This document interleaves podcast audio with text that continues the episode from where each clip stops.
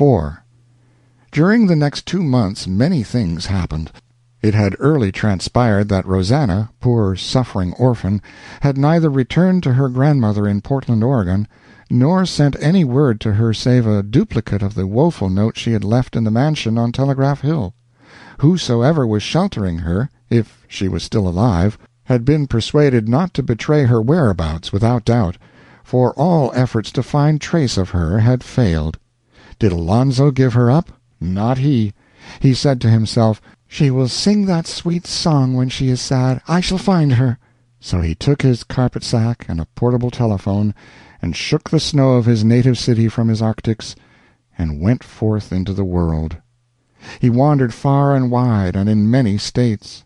Time and again strangers were astounded to see a wasted, pale, and woe worn man laboriously climb a telegraph pole in wintry and lonely places, perch sadly there an hour, with his ear at a little box, then come sighing down and wander wearily away. Sometimes they shot at him, as peasants do at aeronauts, thinking him mad and dangerous. Thus his clothes were much shredded by bullets and his person grievously lacerated. But he bore it all patiently. In the beginning of his pilgrimage he used often to say, "Ah, if I could but hear the sweet by and by!" But toward the end of it he used to shed tears of anguish and say, "Ah, if I could but hear something else!" Thus a month and three weeks drifted by, and at last some humane people seized him and confined him in a private madhouse in New York. He made no moan, for his strength was all gone, and with it all heart and all hope. The superintendent, in pity, gave up his own comfortable parlor and bedchamber to him, and nursed him with affectionate devotion. At the end of a week the patient was able to leave his bed for the first time. He was lying, comfortably pillowed, on a sofa, listening to the plaintive miserere of the bleak March winds and the muffled sound of tramping feet in the street below, for it was about six in the evening, and New York was going home from work. He had a bright fire and the added cheer of a couple of student lamps. So it was warm and snug within, though bleak and raw without. It was light and bright within, though outside it was as dark and dreary as if the world had been lit with Hartford gas.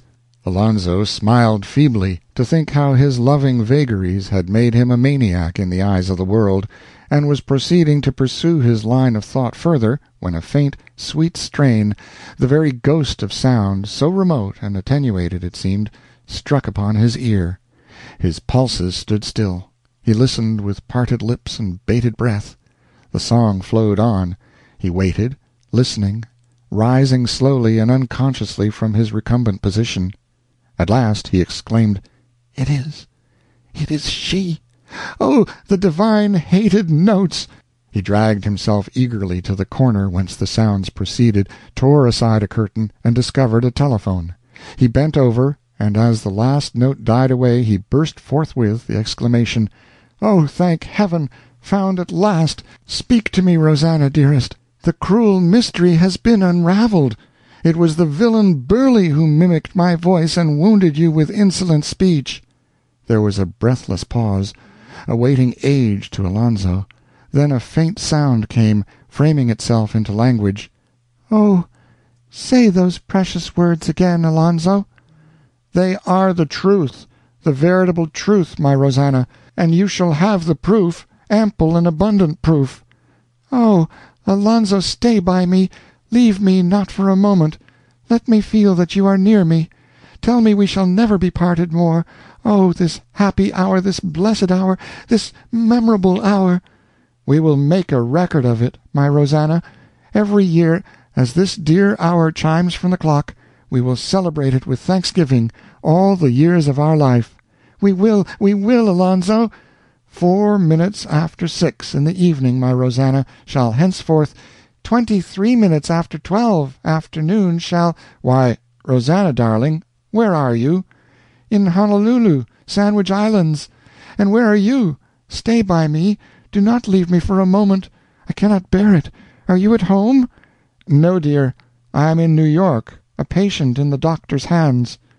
An agonizing shriek came buzzing to Alonzo's ear, like the sharp buzzing of a hurt gnat. It lost power in traveling five thousand miles. Alonzo hastened to say, "Calm yourself, my child, it is nothing. Already I am getting well under the sweet healing of your presence. Rosannah?" "Yes, Alonzo? Oh, how you terrified me! Say on." "Name the happy day, Rosannah." There was a little pause. Then a different small voice replied, "I blush, but it is with pleasure, it is with happiness. Would would you like to have it soon?" "This very night, Rosannah. Oh, let us risk no more delays. Let it be now this very night, this very moment." "Oh, you impatient creature! I have nobody here but my good old uncle, a missionary for a generation, and now retired from service nobody but him and his wife. I would so dearly like it if your mother and your Aunt Susan "Our mother and our Aunt Susan, my Rosannah." "Yes, our mother and our Aunt Susan I am content to word it so if it pleases you. I would so like to have them present." "So would I. Suppose you telegraph Aunt Susan, how long would it take her to come?" "The steamer leaves San Francisco day after tomorrow. The passage is eight days. She would be here the thirty first of March." "Then name the first of April do, Rosannah dear." "Mercy, it would make us April fools, Alonzo." "So we be the happiest ones that that day's suit looks down upon in the whole broad expanse of the globe. Why need we care?" "Call it the first of April, dear." "Then the first of April it shall be, with all my heart." "Oh, happiness! Name the hour, too, Rosannah." "I like the morning, it is so blithe. Will eight in the morning do, Alonzo?" "The loveliest hour in the day, since it will make you mine." There was a feeble but frantic sound for some little time, as if wool lipped, disembodied spirits were exchanging kisses. Then Rosannah said, "Excuse me just a moment, dear. I have an appointment, and am called to meet it." The young girl sought a large parlor, and took her place at a window which looked out upon a beautiful scene.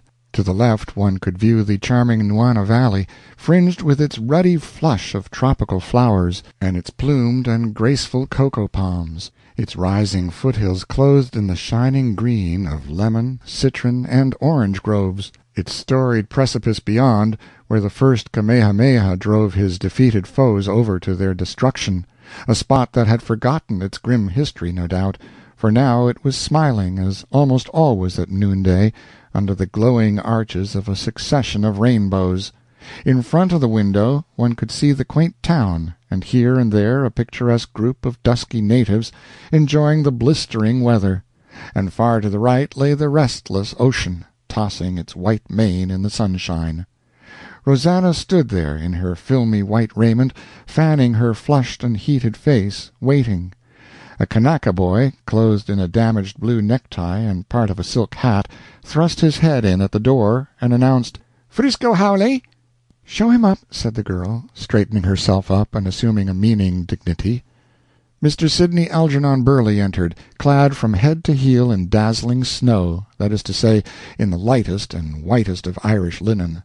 He moved eagerly forward, but the girl made a gesture and gave him a look which checked him suddenly. She said coldly, "I am here, as I promised. I believed your assertions. I yielded to your importune lies, and said I would name the day. I name the first of April, eight in the morning. Now go!" "Oh, my dearest, if the gratitude of a lifetime "Not a word.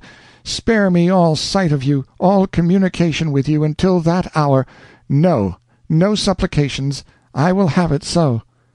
When he was gone she sank exhausted in a chair, for the long siege of troubles she had undergone had wasted her strength. Presently she said, "What a narrow escape! If the hour appointed had been an hour earlier oh, horror, what an escape I have made! And to think I had come to imagine I was loving this beguiling, this truthless, this treacherous monster! Oh, he shall repent his villainy!" Let us now draw this history to a close, for little more needs to be told. On the second of the ensuing April the Honolulu Advertiser contained this notice: "MARRIED.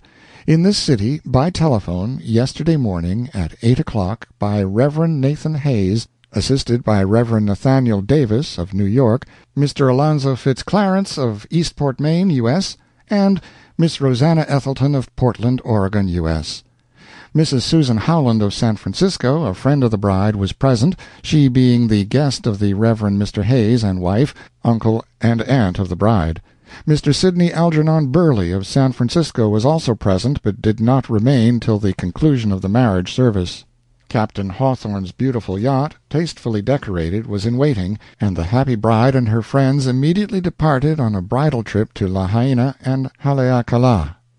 The New York papers of the same date contained this notice: "Married, in this city, yesterday, by telephone, at half past two in the morning, by Rev. Nathaniel Davis, assisted by Rev. Nathan Hayes of Honolulu, Mr. Alonzo Fitz Clarence of Eastport, Maine, and Miss Rosannah Ethelton of Portland, Oregon." The parents and several friends of the bridegroom were present, and enjoyed a sumptuous breakfast and much festivity until nearly sunrise, and then departed on a bridal trip to the aquarium, the bridegroom's state of health not admitting of a more extended journey.